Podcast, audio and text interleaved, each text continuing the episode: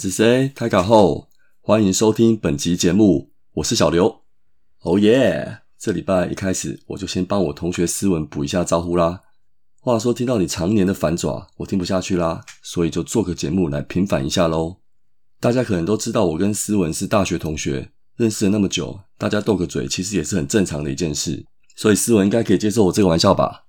那本周因为留言的事情呢，看到光头大叔有些失落。我想在这个节目还是要点个仙女棒给他取暖一下。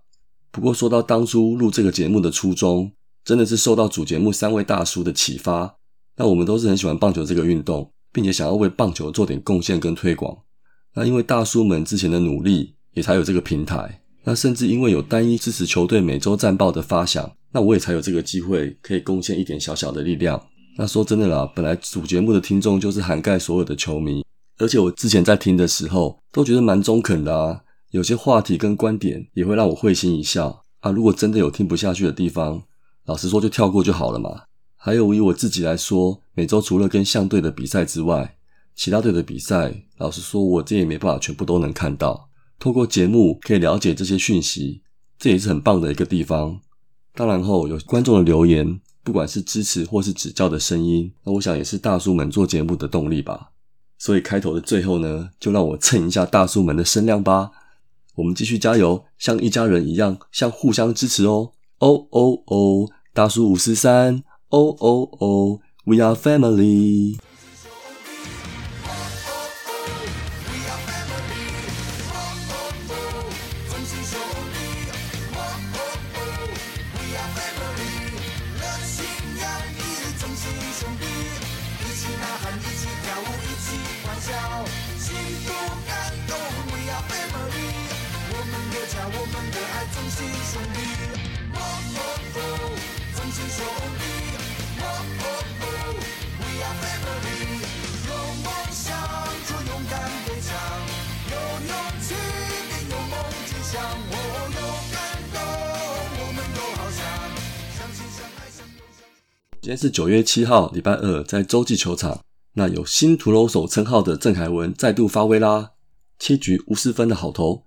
四安一保送六 K 优质先发，而对战魏权的防御率再降低到了零点五一，当然也取得本场的 MVP 啦。攻击部分，三局下半得点圈，陈子豪四十一级，六局下半又是陈子豪三连安打，外加陈文杰的牺牲打再得一分，中场就以二比零完封了魏权。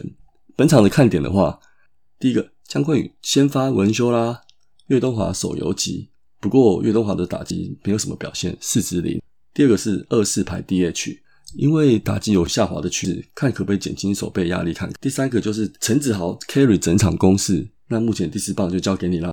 话说陈子豪很喜欢吃的岳母的肉燥饭，是不是很想来一碗啊？最后提一下小翔啊，看看你今天对短金做什么事，是不是想下二军了？吉祥物也太抢镜了吧你！好。爽完一天之后呢，隔天续战魏权，这场是羊头的对决，我向落居下风。先发罗杰斯六局掉六分，被打八安，包含拱冠一发两分炮，承担了败投。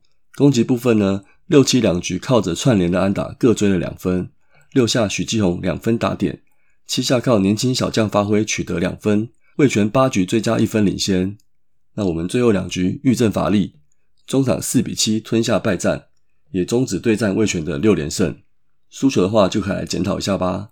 罗杰斯上礼拜后援出赛表现不错，我本以为这礼拜可能会拿来对付邦，不过因为依照轮值的关系，那本季四场先发都吞下了败战。还有另外一个就是残垒的问题，残垒残到我不知道该说什么了。二到五局都有跑者到了三垒，就是得不了分。六七两局各追两分，但仍然无法一鼓过气追回失分。礼拜四。在洲际球场，吕彦青挂帅先发对上富邦的宰相高手游廷威。吕彦青这场其实投的不错，但是被王正堂跟范国成两发全打狙击掉了三分。最后以一百零一球完成五局的投球，但是队友便秘的打线没有半分的支援，最后就吞下先发的二连败。那这一场吕彦青有先发体力条的问题，另外就是游廷威的障碍，对上游廷威好像都打得不是很好。那五局下半一三的有人无人出局，让他安全下庄，我想也是这一场的一大关键。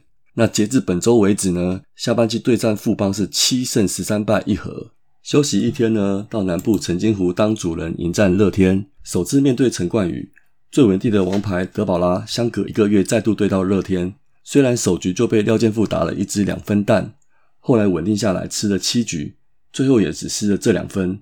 另外投出八次三振，取得本季第十二胜。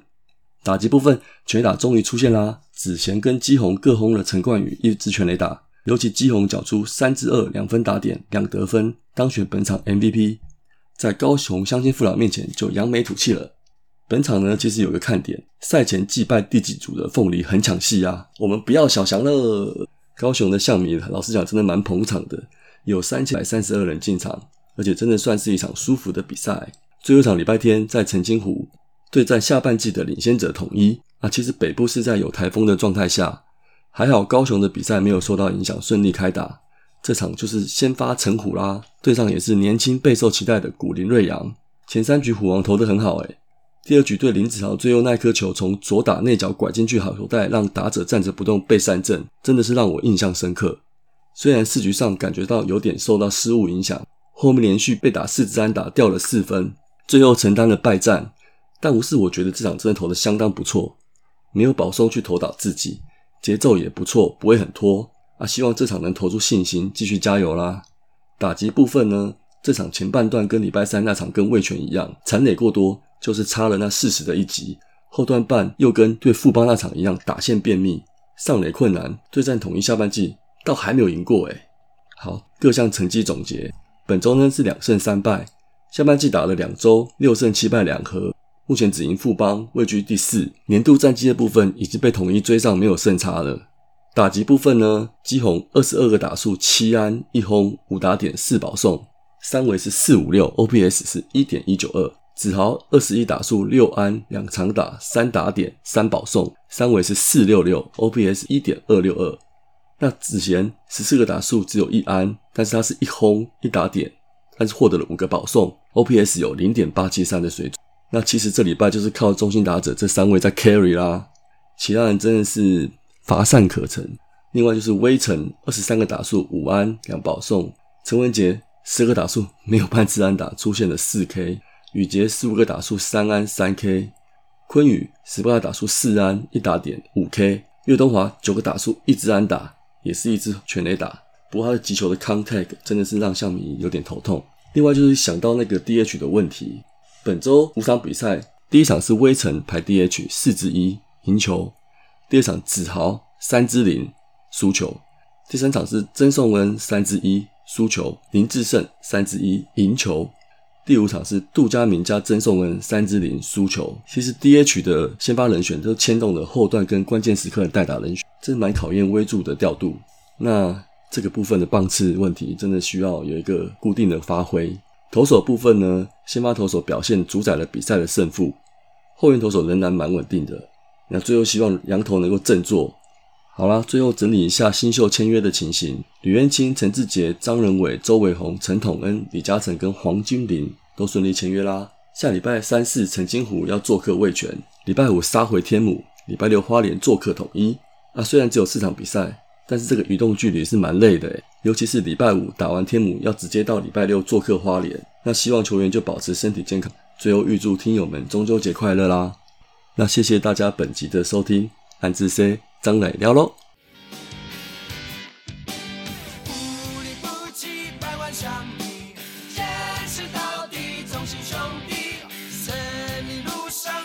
奇迹。